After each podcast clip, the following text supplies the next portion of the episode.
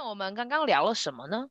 我们刚才聊了，好像英我们英国，在我 我在我在英国的一些求学的过程吧。对，对你英国念了大学的一年，然后还有硕士班一年，然后还有工作两年的一些经历。就你的你真的涉猎很广哎、欸，我真的觉得我们可以再就是开外挂再开两集，你都可以继续聊，因为你的经验很丰富。然后你大学的时候念的是摄影，嗯，然后做了不相关的工作。对，没错，真的是不相 关。然后回到台湾，后来呢？呃，其实这段时间的话，有稍微停一下，对。嗯我有去台酒里面，哇！所以你酒跟咖啡都可以耶。我台酒里面只有去几个月而已。对，OK。那其实当时我，当时我，因为我爸跟那个跟那个台酒的理事长有认识，然后当时因为我，我因为主要的原因是因为那个当时我爸他们帮他们开发了那个咖啡酒。哦，了解了解。对对对对对。然后还有就是那个。花雕酒，台酒的花雕鸡、花雕花雕牛那个泡面很有名，对不对？对对对。那个里面用的花雕酒是那个目前只有台湾在做，叫花雕酒的，啊、对对对。目前因为当时那个花雕酒，呃，主要是蒋蒋介石他哎他喜欢，哦，然后他把这一批人才当时撤退来台湾的时候都带来台湾的。了解，对，所以说整个中国现在就没有剩下任何的人才留在那边，嗯、那会做的人都在台湾这里。然后那个对，然后目前台湾唯一会做的只有那位理事长。好，那我们这个要外外挂一集了。对对对。然后我们后来就聊了一大堆你做咖啡的经验，对不对？对对对对，好啊，那我们就让听众继续听喽。OK 啊，好。欢迎收听香料茶时间，我是黄平。在这个播客中，我会跟大家聊聊少数议题和个人经历，跟我一起喝杯香料奶茶吧。来到香料茶时间。今天我们请到的特别来宾呢，跟我以前是五专的同学，我们有一段时间没有联络了，但是当我看到他脸书新更新的消息的时候，就让我燃起了对他的好奇心。然后呢，他很酷哦，他真的是多才多艺。他会他在以前就是念语言嘛，然后再来就呃，他也会弹小提拉小提琴，弹小提琴，拉小提琴啊。后来就转念呃摄影。他在英国念了摄影之后呢，他后来又转成了精品咖啡评鉴师。让我们欢迎 Gordon。Hello，大家好。嗨。你会不会你会不会害羞？被我大串的介绍，还还好，其实还好，对。对，对啊，我跟你是五专毕业之后，好像就没有太多的联络，但是一直在脸书上面，我其实偶尔都会看到你的更新。然后，呃，我知道你刚刚跟我说了，就是你五专念完就直接先去当兵了，对。对，没错。那然后后来你就去英国念了大学跟研究所，对。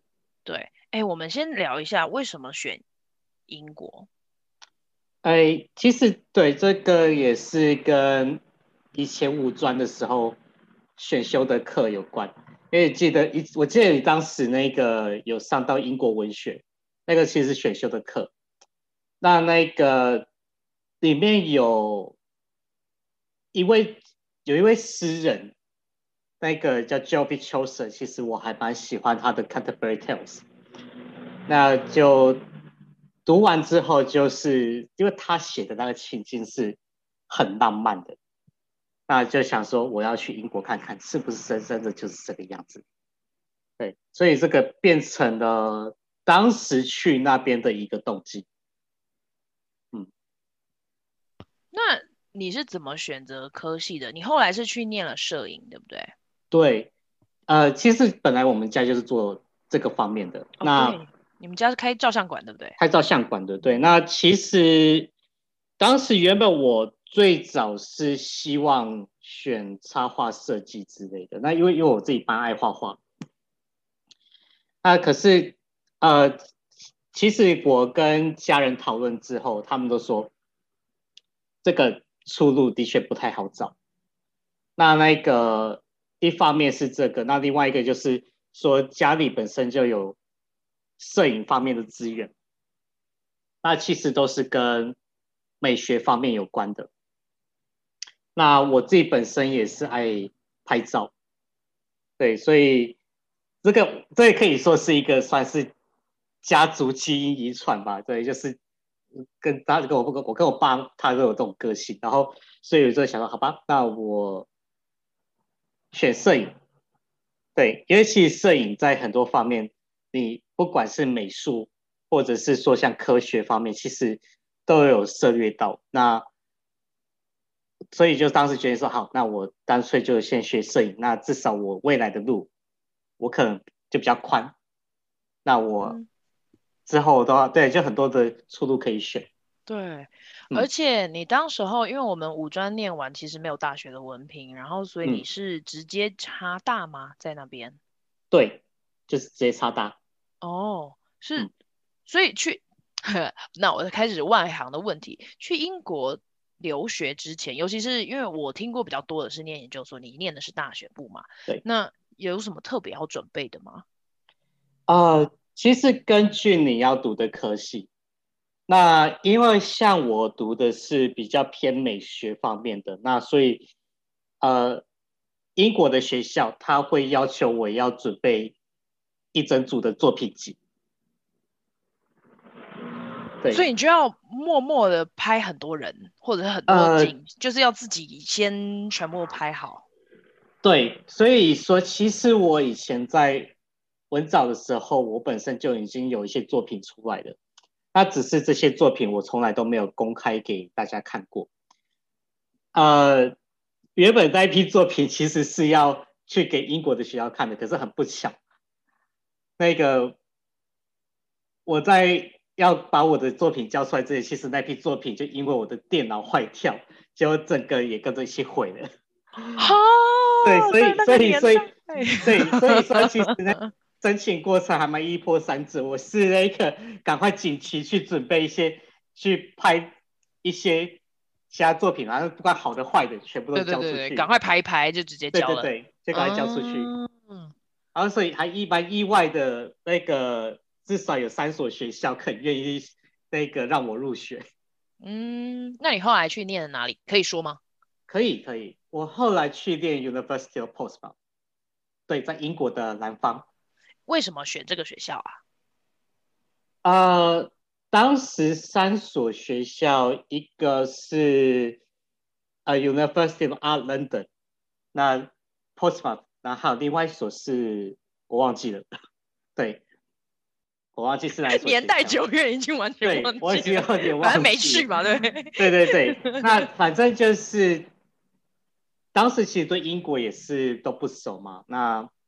没有认识的人，那就只能上网去找资料，嗯，或者是说去文就回去文藻，然后去那个找老师问问看。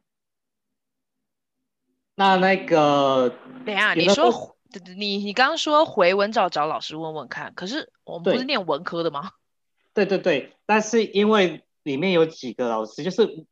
以前我都还蛮跟我蛮要好的老师，那他们后来也都帮我写推荐信。哦，对，OK。那因为 University of London 它是只提供 diploma，嗯，我没办法拿到文凭。那当时为了保险，所以我还是选择所有拿文凭的学校。嗯哼。那 University of Portsmouth 他同意说让我直接进入第三年，英国的学校只有三年。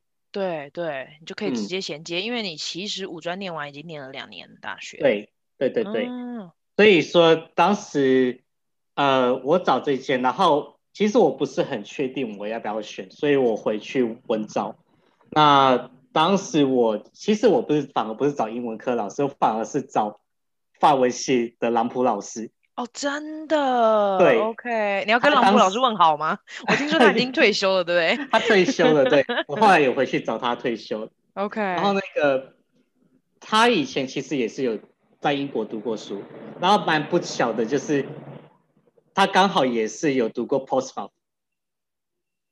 对，然后他又跟我讲这所学校不错，我可以选，所以最后就好听老师建议，那我就选了这一所。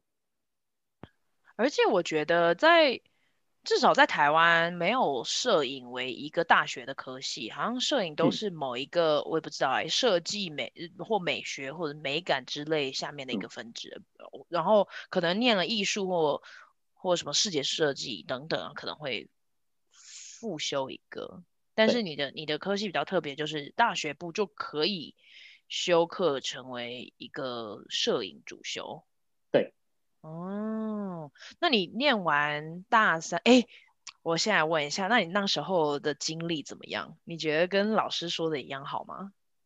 呃，对，其实 Portsmouth 还不错，它主要是，呃，那一所学校的话，他在接待外籍学生这方面还蛮有经验的，所以他都会让我们就是觉得还蛮舒适。呃，不会觉得说跟当地很就是的那种水准啊，很接不上这样。对，那他们学校其实有时候也都会办一些给外籍生的活动。嗯，有没有最不适应的事情？最不适应的事情应该还是天气。哦，真的，呃，Port，其实我知道伦敦就是蒙蒙细雨嘛，Portsmouth 呢？Portsmouth 其实跟伦敦很像，因为都是在南，哦、都是在南南方。那 Portsmouth 那边的话，冬天其实我还蛮喜欢那边秋天跟冬天的感觉。对，的确，大部分都觉得说，几乎一整年好像 还没有看到阳光，好像很很难受这样子。而 Portsmouth 上还好，因为它毕竟在南部，那所以说夏天的时候还蛮有阳光的。是，对。那你我后来因为我后来研究所我搬到中部之后，嗯、那边就更惨。那边是真的，一整年几乎都没阳光，哦，就阴雨蒙蒙吗？还是只有阴？阴，主要就是阴。Oh. 其实，其实英国下雨，呃，当然看地区。那我在的地方，其实下雨的几率也并没有真的特别大。OK，对。阴，那冷吗？嗯，冷的话会，对，的确还蛮冷的，特别是你夏天的时候。呃，你当然站在阳光下，你会觉得很舒服、很温暖。是，它那种天气不是那种很容易流汗的那种。对对对。但是，当你站在阴影下的时候，真的是会让你冷到会发抖。对，就好像很难穿着短袖在那边走来走去，对不对？对对对。那但是其实当地的人可能有时候习惯的，所以说像有一次我跟我跟同学们，然后我们说那个中午休息时间，或者是下课。那时候才下午大概两三点而已，我们吃一个午餐之后，我们说我们去 pub 去喝个酒，那个休息一下。然后他们几个这些英国人，对，他们就大家就坐在庭院里面，啊，就喝酒聊天嘛。然后大家穿短袖，可是我整个人虽然也穿短袖，但我整个冷的一直在发抖。感觉好像酒要多喝几杯。对对对，真的是。对啊，我那一个，我说你，我真的当时想问他们，他们都不觉得冷吗？我结果真的冷到发抖。我觉得好像真的在那里长大的，就不会觉得那么冷。对，那其实住习惯之后，嗯、我我我身体也是有点变成那样子的，就是其实也比较没有那么怕的。对，嗯，我在这里也有感觉，就是第一年在这里冬天是下雪的，然后就冷死了。就是八月的时候，我们住在住在房子里面啊，就是觉得哦，怎么整天都房子都冷冷的这样。可是到这边就会觉得，哎、嗯，其实也没有很冷嘛。就 第第四年开 始，对不对？就比较没有那么有那样的感觉。对对对，对。啊，OK，在你念，因为你在 Portsmouth 几一年，对不对？对。有没有什么很特别的经历，或者是还好？特别经历啊、呃，其实蛮神奇的是，因为我本身也是本身基督也是基督徒嘛，那、嗯、对，那我其实去那边的时候，我本来就想说我要找一间教会，因为之前我哎。因为我知道有文藻的学姐，就是去到英国之后，她也是一样，第一件事情就找教会，但是她是到当地才找。然后那个，因为她原本在这边要找时候找不到，然后是到当地，然后遇到也是对，就是她有去到华人教会这样子。那我去一我去 Post 港那边的时候，我是呃，因为我我想说当时其实我还有点紧张，因为我对当地都不熟，所以我就祷告，希望能够找到一个很好的教会。啊我觉得上帝可以他有听到这我的祷告这样。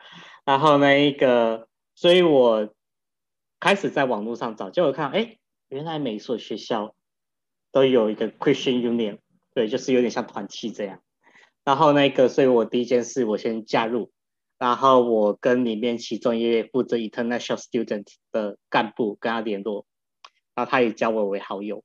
那其实我原本只是想说，OK，我去到那边，我再问他看有什么教教会可以加入的。对，结果他的牧师刚好看到我。然后就主动来询问，对，然后对，然后呃，他说我一个人去那边应该对，就是一个人这样子，对他不熟，所以他在我去的第一天，他就亲自来接我，然后就带我去城市绕了一圈，然后晚上就去他们教会里面。就参加活动，哇！对，所以我所以说我从第一天我就已经融入英国当地的那个 community，就这样子，嗯、对，就是整个社区就整个社群就直接融入进去了。对，对，我觉得、嗯、我觉得一下飞机有人接，真的感受很不一样。我之前在呃奥地利交换的时候也是，刚好刚好那边有一个台湾老师，然后他就是负责历年接台湾学生的，所以每一年 就接不同的学生，然后下飞机送我们去宿舍，然后带我们买东西，偶尔的请我们吃个饭，这样就觉得就是人生地不熟，然后连语言都不熟的同时，如果有一个人。让就是讲同样语言、同样文化的时候，真的觉得会很不一样。然后那、嗯、那你就更更好了，因为你就直接进入到团契还有教会的生活。对，然后就直接是当，而且是当地英国人的教会。对对，对，所以我也，也比较容易。对对、嗯，我觉得就是我自己的感受是，如果我进入华人教会，当然也有华人生活的模式。可是如果是英国教会的话，嗯、反而看到。我觉得就是文化比较的东西会更多。对，嗯，OK。那念完一年啦，大学毕业，然后嘞？呃，我大学之后，我其实当时就打算说要继续读研究所。那就其实那一次蛮惊险的，我差点以为我要申请不上学校，因为我申请的时间很晚。然后那个我后来是申请上呃 The Mountford University，它在英国中部的 Leicester。对，那其实离伦敦，你如果所以呃以伦敦来讲的话，大概就是要搭一个小时的火车就可以到的一个城市。其实也很近哎、欸。算算是近，就，就高雄，哎，不对哦，对啊，高雄到台南县的一个距离，哎，一个高雄到台北可能会比较哦，对对你们你搭的火车是很快速的，是他那对他那边的火车其实就是跟台湾的高铁是一样的哦，真的，OK，一个小时，OK，好，嗯嗯，哇，那还蛮方便的啊，可是，然后英国的铁路也是跟欧洲铁路一样贵吗？啊、uh，我问的好细哦。其其实其实我发现有时候不一定呢。那个.对对对，有时候他会说我，呃，比方说有一次我还蛮好运的，我蛮幸运的。嗯。那个当时搭商务舱。对。其实我花的钱反而比我在搭经济舱还要少。对，因为他好像对、嗯，我不知道他是跟搭飞机一样，因为就是说他最后，因为我是临时决定说我要去搭火车的，对，那个时候刚好有事情，然后就我查车票，每一张要去到伦敦的车票都是大概二十英镑左右，是对当时，其实跟台湾的高铁差不多价钱。对啊，二十英镑现在是比五四十八五十吗？差现在是现在比较便宜，现在其实才四十比一而已。哦，这么便宜，赶快买起来！啊，对，因为因为拖之后英镑下跌。对对对对对，哦，OK，我从来没有查过，但是 OK 了解。对，但是在我当时的确是五十比一。对。在那边的时候，那结果呢？我就查一下车票，意外发现，嗯，怎么有一个商务车厢？五块英镑而已，这也太便宜了吧？对，我想说怎么会这么便宜？然后我想说是不是因为那个座位是剩下的，所以说他们要赶快把那个卖掉？是，对，所以我还蛮幸运的，就用五块钱拿到了那个商务车座。哇，好开心哦！对啊，哎，我有个问题，就是就是这就是，但我是刚想要问刚刚的，就就是。英国申请学校的时间是跟是什么时间？因为美国是每个十二月底之前。是，英国记得也差不多，就是在反正要在圣诞、哦，然后要在圣诞节以前把它申请，对，就要申请完毕。对对对对对。对，然后他又要花大概。然后你申请的是明明年秋季的时间。对，明年秋季的时间，对，所以说他大概也要半年以上的时间去处理.所以说。就是十二月底以前，我一定要把全部资料都整理完，都交给英国的学校。对，对嗯，OK，我觉得我在想，本地学生需要这么早申请吗？本地学生应该是不用。嗯，OK。对，他通常大部分的英国学校，呃，如果说他对像在 Portsmouth 那边的话，他会让外籍学生先进去。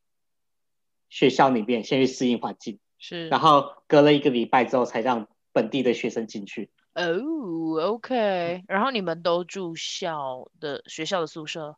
我大学的时候是住学校宿舍，对。那我研究所之后，我是住在教会的房子。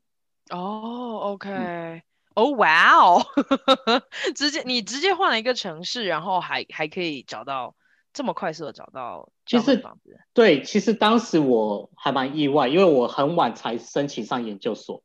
嗯，那我申请上学校的时候，其实那个他发给我通知，已经是大概六月的时候的事情了，所以时间很赶。然后学校的宿舍其实那时候全部都被订光了。我没有地方可以去，那我也不知道说中部的环境如何，因为我身边的英国朋友，他们也没有人对那个城市很了解。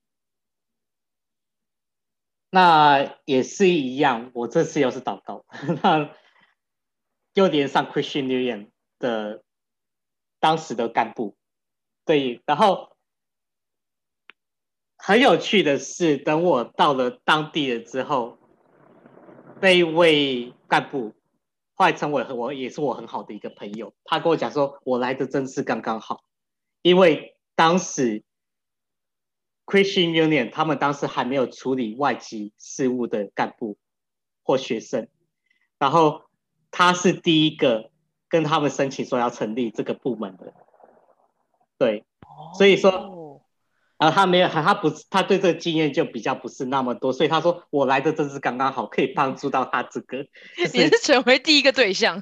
对，就是说可以帮助，因为我在英国也本来就待过了，所以说我可以帮助他更了解说要怎么样去应对外籍学生。嗯，了解，哇，对，OK。所以然后我第一天第一个礼拜都住在他家里面，因为我也没有地方可以去，然后。嗯就他的室友们其实也都是 Christian 里面的，对、嗯，所以大家都很好。然后就说、嗯、OK，反正他们还没要搬进去，那我就先住他们家。然后他暂时间他也帮我找房子，然后找了好久，我都不是我很满意的，因为有时候去找当地的房中业者，那他们带我去看到房子里面，对，就是也都是有人在里面租房间嘛。那有时候我。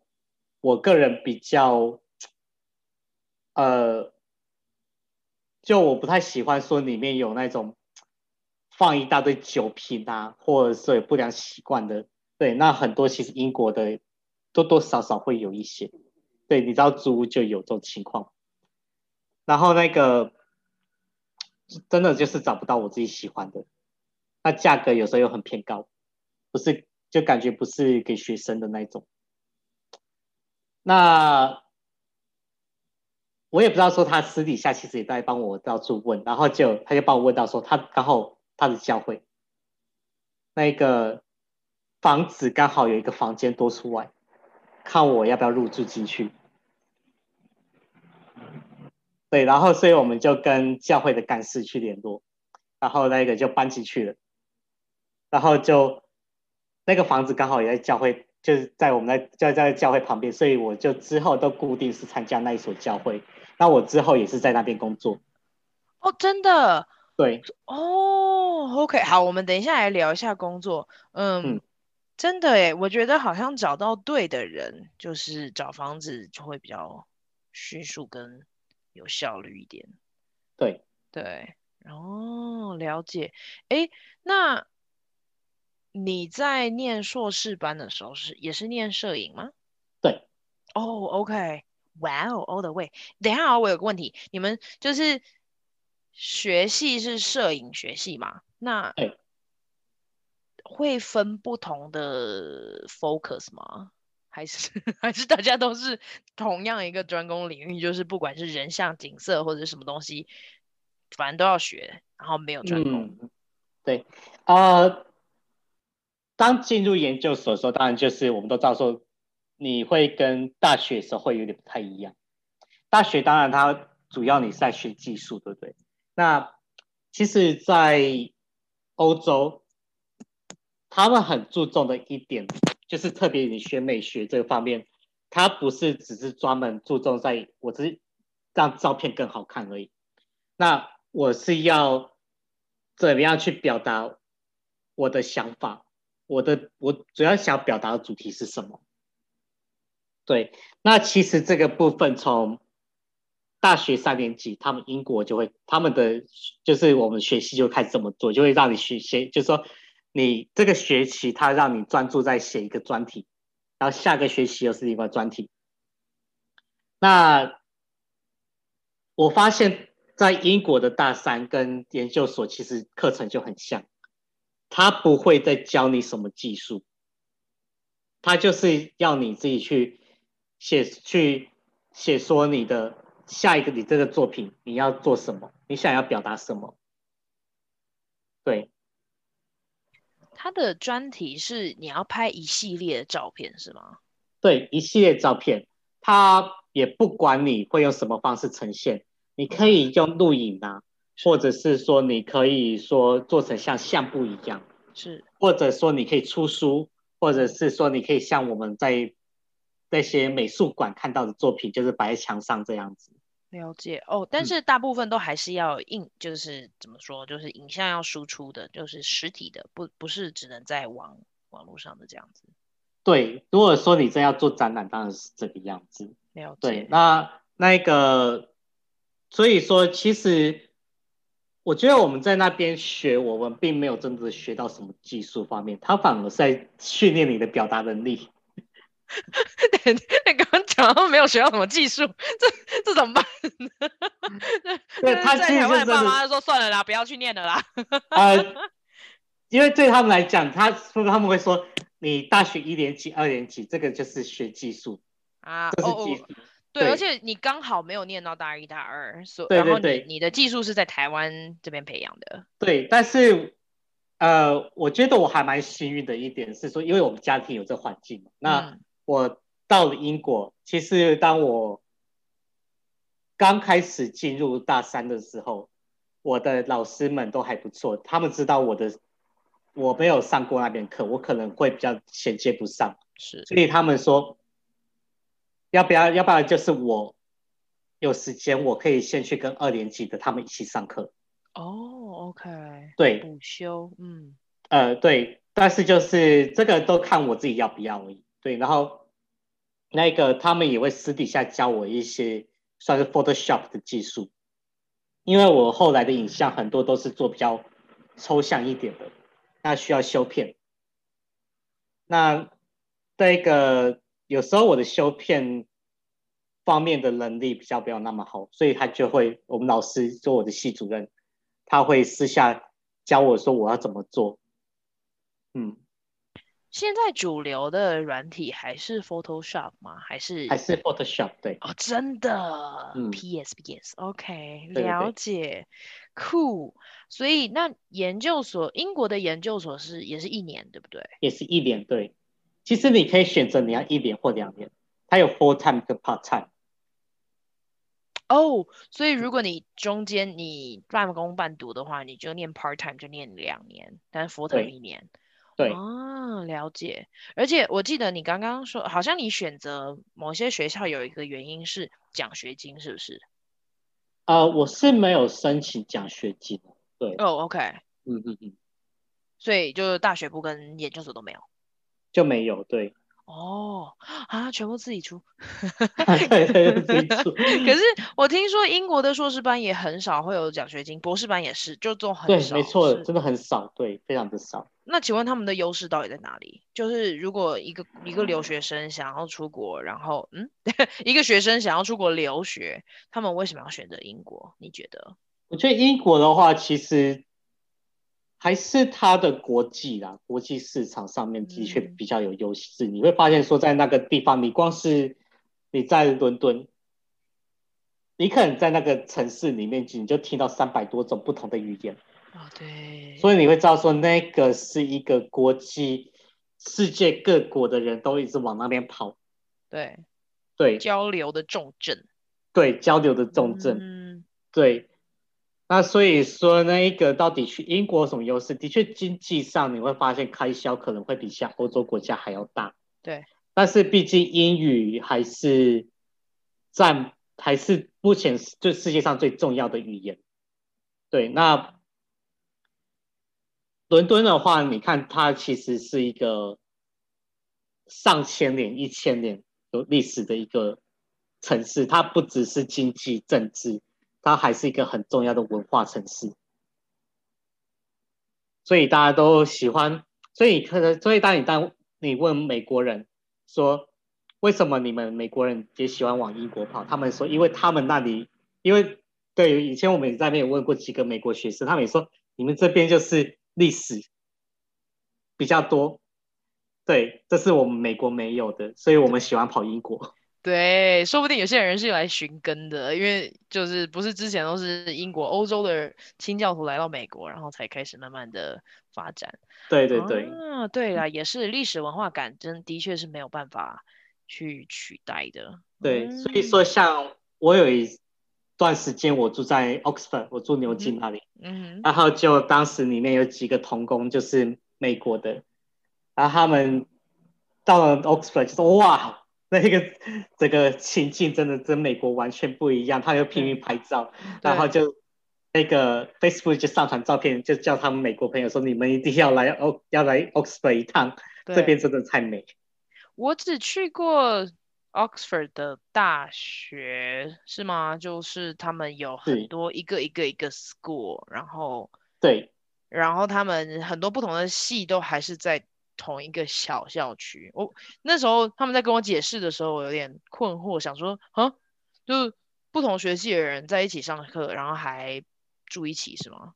嗯，对，Oxford 它分成好几个 college，非常非常多。对，那那个时候我因为活教会活动的关系，所以说我在那边住了一一小段时间。然后我住在一个教授的家里面，对，一位法律系教授。然后每一天呢，就是他家是在一个小山丘上面，嗯哼。然后呢，我就每天都要骑脚踏车从山上骑到山下。我觉得好有画面哦，就是很有画面。上课的时候是滑下来，可是下下课了之后就要推上去。对对，然后我下课的时 候我要这样子爬坡爬上去。对。那中间呢，我会经过两两个大草原，然后还有三条小溪流，然后其中一个大草原上面还有很多马三边跑。你不觉得好像就是？当然，我们知道我们身处在国外或身处异境，可是不觉得那是很不真实吗？就是在台湾好像比较少会遇到，真的很不真实。对对，然后整个不是只是景观的不同，还有整个氛围，对，心境也不太一样。没错，真的是这样。而且你不觉得就是离开了，就例如像我，我不知道啊，我我是这样，就离开了那个国家，然后在台湾回头看，就感觉。这件事情真的发生了吗？就是怎么感觉好像没有发生过，然后，但是就是想起来的时候又可以，哎，反正就是不管是嗅觉啊、听觉啊、触觉啊那些，就都跟不每一个国家都有他自己独独特的那种感觉。对，对，嗯，好啊。那你刚刚说你念了一年，然后就开始工作，你的工作也是当摄影师吗？呃，其实。我后来才发现说，呃，我刚好去到英国那时候，其实是摄影算是一个很对摄影界来讲是一个很大的转捩点的一个时间。对，呃，那个时候全球是，而且它不是走英国，它是全球性的。那那个当时的摄影开始数位化了吧？数位化，然后又拓展到手机上面。所以当时像我们现在打的平板手机上面，你会发现照相真的很方便。那你照完，你又可以直接上传到网络上，你就存在云端，你也不用列印出来，还可以直接修。对，所以说，呃，摄影家这个工作开始渐渐变得不是像以前这么重要。对，所以说变成说，好像只有在拍广告啊。然后还有去帮人做婚纱的时候才拍到，所以这个路就越越变越窄了。这个是全球性的问题，不是只有台湾或英国。那当时我因为长期都是在教会里面活动，对，那他们也对我、我的牧师啊、我这些干事啊，都对我还蛮熟悉的，对。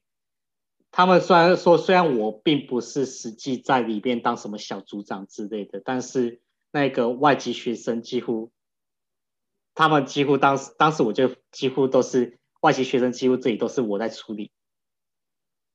哦，所以你有点像是教会关怀国际学生的一个负责的人。对对对，所以他们当时后来在找说有要加就是 internship 这样子，然后说然后。我说我还蛮有意愿的，然后我牧师也蛮希望我进去的，所以我就之后就在那个教会里面工作。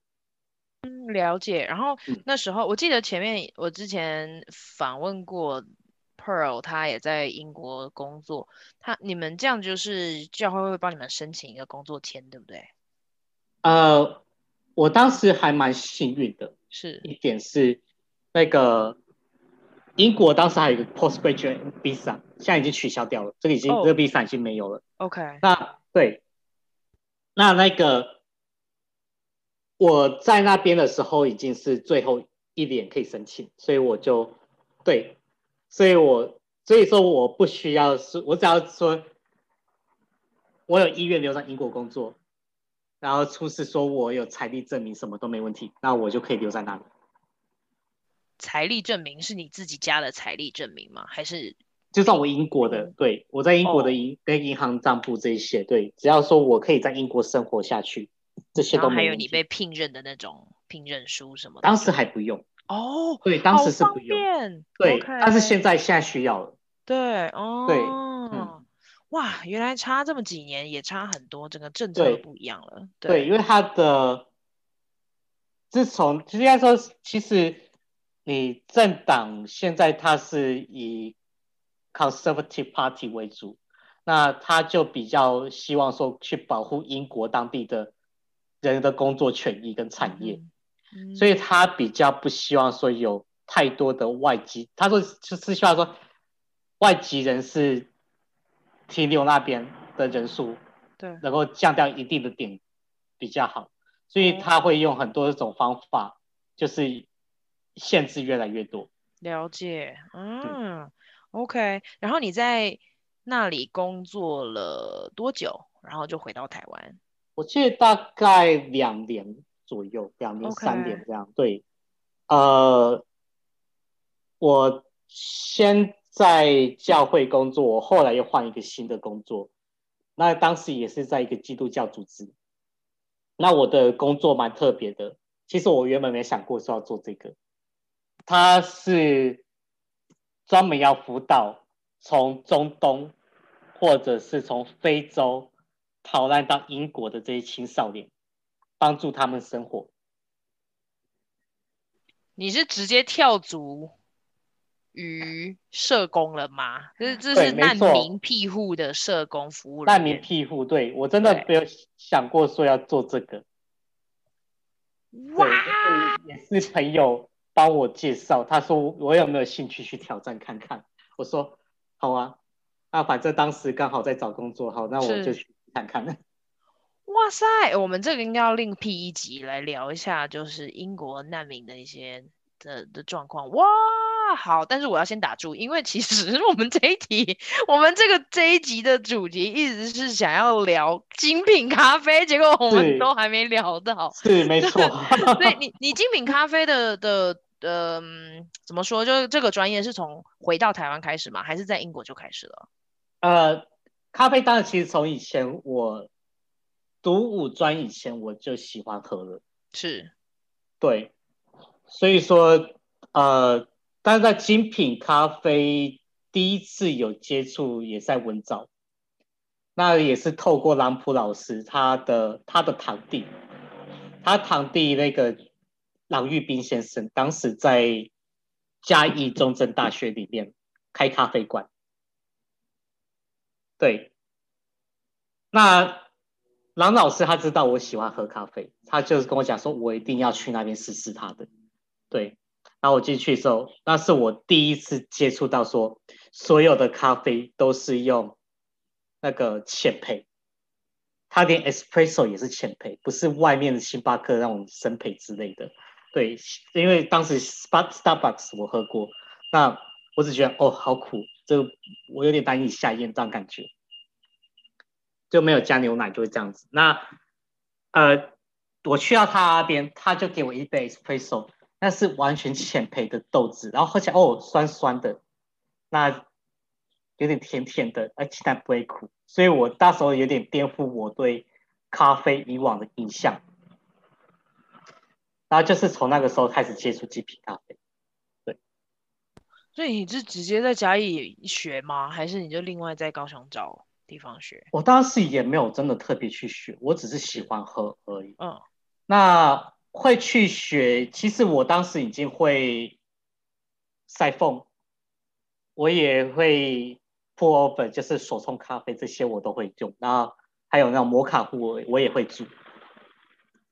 然后实际上去学，其实我也没有真的去上什么正规课程，就是这样玩玩玩，然后玩到最后变成说，呃，我在英国，那我就是我刚才。之前讲的那一份社工的工作，我的一个同事是伊索比亚人，他就是有点像是我的大哥一样啊，就是在当地他蛮照顾我的。然后那个他都会自己从伊索比亚自己进豆子进来，然后我就看到他有时候就在他的厨房，就拿一个大炒锅，一个炒锅小平底锅，然后下面有洞的，然后就炒炒炒炒豆子，很好玩，对，然后。我们两个当时就想说要开咖啡馆，在英国开。哇哦，对，嗯，但是英国的环境，我后来发现说这个很难，就是一个第一个地点是很难找。是，对，然后还有另外一个，他对外籍人士比较开始要求会比较高。OK，所以我后来决定说，我先还是先回来台湾好了。嗯，对，那因为我们家庭。我我我们家当时已经有在种咖啡了，所以说有这个有这个资源。那只是说我之前对我们家咖啡就只是纯粹喜欢喝。哦，所以你们家自己种、自己摘、自己呃，这叫什么？烘干、自己烘。对，自己烘豆这些，其实我当时已经会做这些了。哦，也太酷了吧，也太刚好了吧，就你们家就你喜欢摄影，你们家刚好也是有摄影相关工作，然后你喜欢咖啡，然后你们家也种咖啡。咖啡其实是是当时对咖啡其实当然当然是喜欢，对不对？那对会去种，其实是当时我跟我爸我们说，我们觉得我们在台湾找不到喜欢的咖啡的，所以我们干脆去台东去找找地方来种。哇，所以你们就在台东什么批了一一块地是吗？是跟当地的农民去合作这样子。OK，、嗯、对，因为当时台湾刚开始要发展咖啡产业，嗯哼，那其实很不容易。那个农民对咖啡的知识很有限，嗯哼，他们或许知道怎么种，但是他们并不会去处理。他们当时的方式很简单，就是。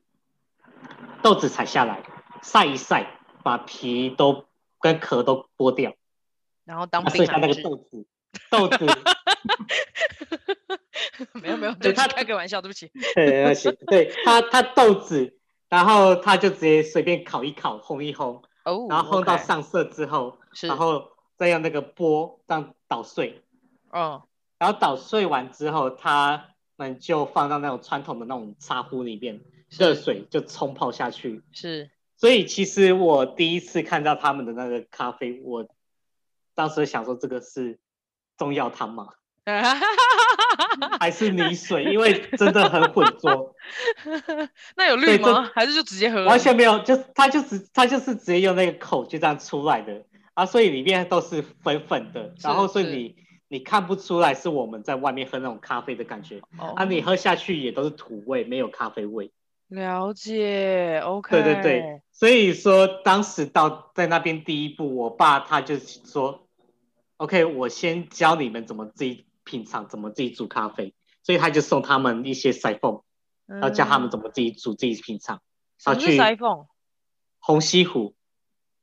再说一次。红红西湖。不是啊，筛缝哦。筛缝，对，筛缝。筛缝怎么拼啊？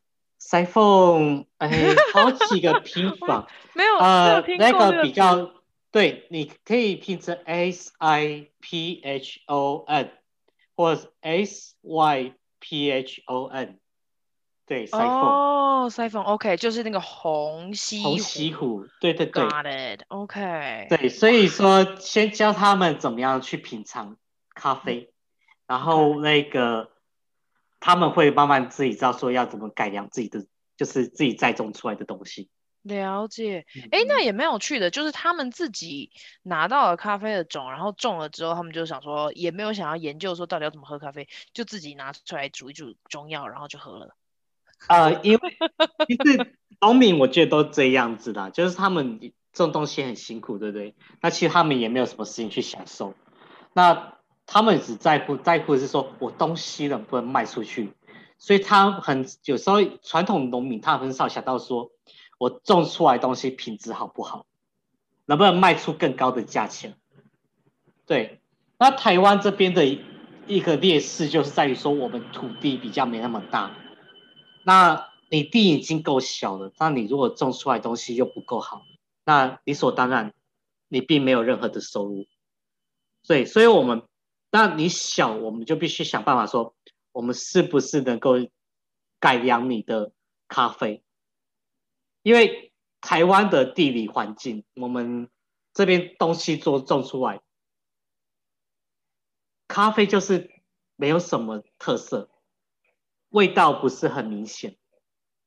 对，你要说苦不苦，那涩也不涩，酸也不酸，没有任何的后，就是。好像后劲不是很强，跟国外的豆子比起来，哦，那 OK，这个部分就必须要从后面处理的方式去着手。是，嗯，好像要发酵是吗？其实都要发酵，对，嗯，你不管是用水洗或日晒，都有。对，那你透过这个发酵过程，你酝酿出呃一些，就为它增添一些迷人的味道。嗯，对，那。如果像我们家豆子，因为我们家种的很比较高海拔，一千三以上，是。那你越高海拔，其实就跟高山茶的道理一样，那种后韵本身就已经算是蛮厚实的。是是，对，所以说像我们家的豆子在外面都还蛮受到好评。嗯，他们说你这豆子跟其他地方喝起来，好像就是真的比较有在喝咖啡的那种感觉。了解。对。哦哇，要不然，因为像是我接触过很多的比较偏低海拔的，是它本身的天生的味道就比较淡。这个其实有时候跟你在高山上，它收到的阳光光合作用有很大的关系。了解。对对对，所以这背后其实都需要有一些，你需要有一些科学的背景。对对对，那所以你做我做到，我觉得做到。做咖啡师做到最后变成说，你有点像是一个那个理化老师一样，你要去了解说那个这里面的化学成分，你才有办法做出好的咖啡。嗯，在你这一段时间呢、啊，因为我知道你后来就开了咖啡馆。对。然后，那在这个中，amateur 的中文是什么？反正就是你知道自自己玩咖啡，然后到后来真的变得比较专业的，而且你还说你取得了一个证照。对对，那个其实当时原本就是我，我当时还没有开咖啡馆。嗯、那我当时是刚回来台湾，那我想要证明说我自己的，我想要考考，我想要试看看我的程度到底到哪里。然后其实我原本并不是真的要考这个证照，我只是想要考杯测试。然后那个我就去网络上找，说有没有地方可以考，或者是可以上课的。然后刚好说找到台中那边有一家，就是专门在做考试，就是做这种鉴定的证照的。然后我的老，然后我后来去拜那一位老师，那位老师也是全世界七大裁判之一。唯一的华人，对，叫陈家俊老师。然后那个，哦、好，我会把资讯留给听众。对对对，大家可以自己去找。哇塞！对对对，然后那个，当时他就跟我说，他们现在不推杯测试，他们在推一个叫 Q Grader。Q Grader 的话，Q 的意思就是 quality，品质评鉴。对，那那个，我说。我当时也是想说，好像没有听过这个，因为当时台湾才刚开始推没多久。对，好吧，那我去考考看。对，但是的确费用不便宜，你考一次可能要七万八万台币。呀，也太贵了。没错，因为这个是国际通用的证照。对，但是只有考没有课，是不是？有课，三天上课，哦、然后三天考试。对。所以说你要通过这个课程真的不容易，一个是费用的确不便宜，然后那一个他标榜虽然说全部人都可以去考，但是我当时一问我们老师说，我说我问他说你我我们这班上这几个同学你觉得多少人可以考过？他说不到十五 percent。哇塞，对，对，很难考，就即使上完课也。就可能要先有很多先背背背景知识，然后再去受训。对，我觉得你还是要一点背景知识，就是说你要会去跳豆，你要会去你的味味蕾，当然味蕾嗅觉都不能有问题，这个是一定要的。那还有一个，你对咖啡、你对生豆啊、你对熟豆的基本常识你都要有。对，然后就考，其实我第一次我有两个科目没有过。所以我后来去补考，那补考过了，我就拿到证照。对，哇，嗯，那在这一路走来，有没有什么很特别的经历，或者是你最近的计划跟希望是什么？尤其我们今年，我不知道哎，你你的咖啡馆有受到冲疫情的冲击吗？我觉得都其实多多少少都有，这个是整个全世界的咖啡馆，嗯。都会都有受到很大的，都就都很大影响。台湾或许还好，嗯，但是的确也蛮大。那我觉得我还蛮幸运的一点，其实即使是在疫情的冲击之下，呃，很多的咖啡馆都是这样陆陆续续倒闭，但是我还当时还有办法继续营业，而且我甚至生意比我在疫情之前更好。很有趣。做到的，对，怎么你有你有去研究为什么会这样吗？其实其实我觉得。哦、我也没有特别做什么，别家倒闭，所以就找来源。没有没有，其实我也没有特别做什么。我真的觉得说，我就真的只是说，真的是上帝在保佑这样子而已。哦、对对对，真的对我们很照顾这样。嗯、然后那个老顾客们对我们也都还蛮照顾的。是。对，那喝习惯我的豆子，你你会发现说，我的豆子会可能会比外面的还要稍微贵了一点，跟贵了一倍。对，但是为什么会有这个原因？因为我自己。我当我喝好咖啡喝习惯之后，我现在喝外面很多，我只要一喝到那种有瑕疵的，我马上身体有反应，我会很不舒服，是真的不舒服，是心悸那一种不舒服。呃，有时候心悸还好，可是我马上会头痛，而且是很严重的那一种。然后哇，对，所以说我只要一喝到，我就知道这咖啡我绝对不能再碰。对.然后所以我一定要。为了我的身体健康着想，是，是，是，所以我要进好咖啡。那我也希望我的客人们能够喝到好的东西。嗯，那所以我在给客人喝咖啡的时候，其实我会跟他们讲解一下这支咖啡它背后的一个故事、一个背景。嗯、那喝这支它的香气，你要怎么样去欣赏，怎么样去享受？嗯，对。所以说我的，然后。因为你要训练一个咖啡师，其实真的很花时间。然后我还有就是我的烘焙，我的烘豆方式，其实真的也是我长时间这样子，不是只有玩，我是到处有在交流这样子学学过来的。对，所以说我有自己，我们家应该说我们整个家族，我跟我爸，我们自己很独特的烘豆方式。所以说客人喝了之后说，为什么我们喝外面的咖啡，有时候喝到最后，哎？放了两三个月后都没什么味道，为什么你的咖啡还是有这个味道？对，那当然这个是我们自己的那个秘密技术，我不能讲。哦，哇哦，OK，对，有对。这这在我们结束之前，你有没有任何在这一路走来有什么失败的经验可以跟我们大家分享？失败当然会有，对，嗯、你知道自己，对对对，因为毕竟自己创业嘛，嗯，那又是从零做起，对，那。呃，你像我现在我在我们那个教会里面，我们的那个牧师就常常都会讲说，你如果说你一开始你就急着出来创业，你就要花一大笔的金钱去学更多的课程。对，金钱不见得说你一定是去上课去，不是说你去上课，而是说你从失败中你会花了很多钱下去，砸了很多钱下去，啊，你去学这些教训。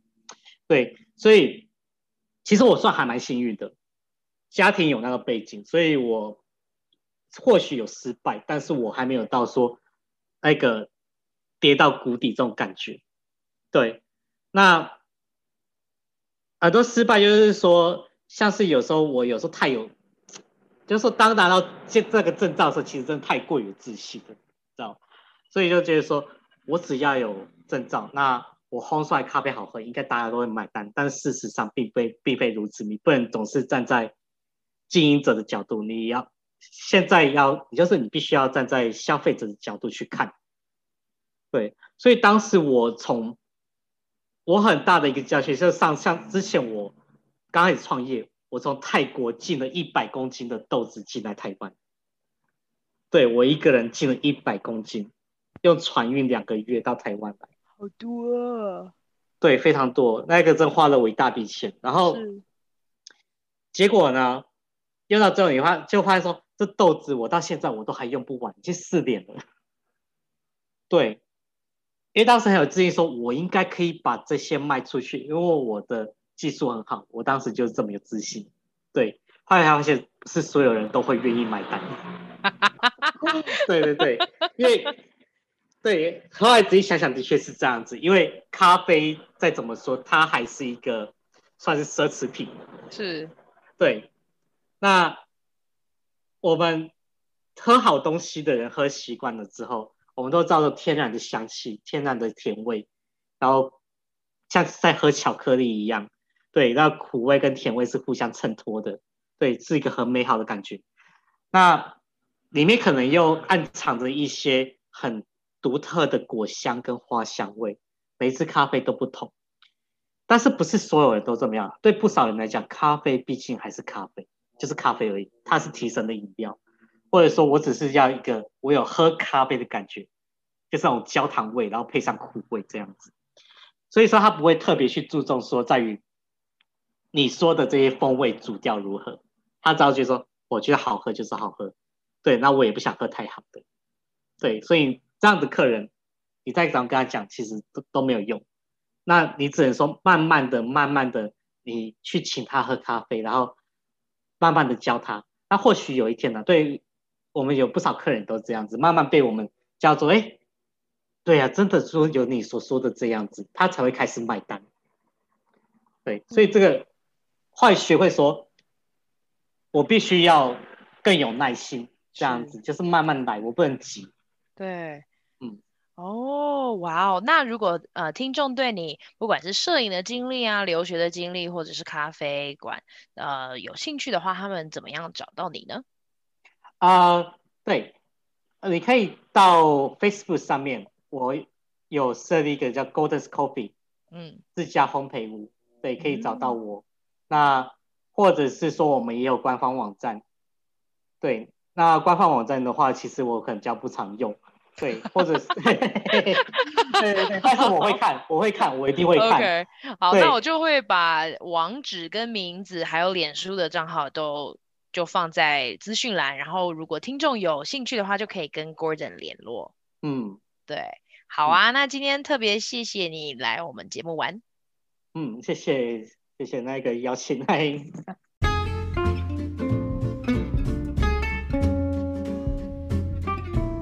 谢谢收听香料茶时间。如果你觉得有人会喜欢这一集，别忘了分享给他们。你也可以在脸书跟 IG 上面追踪我们。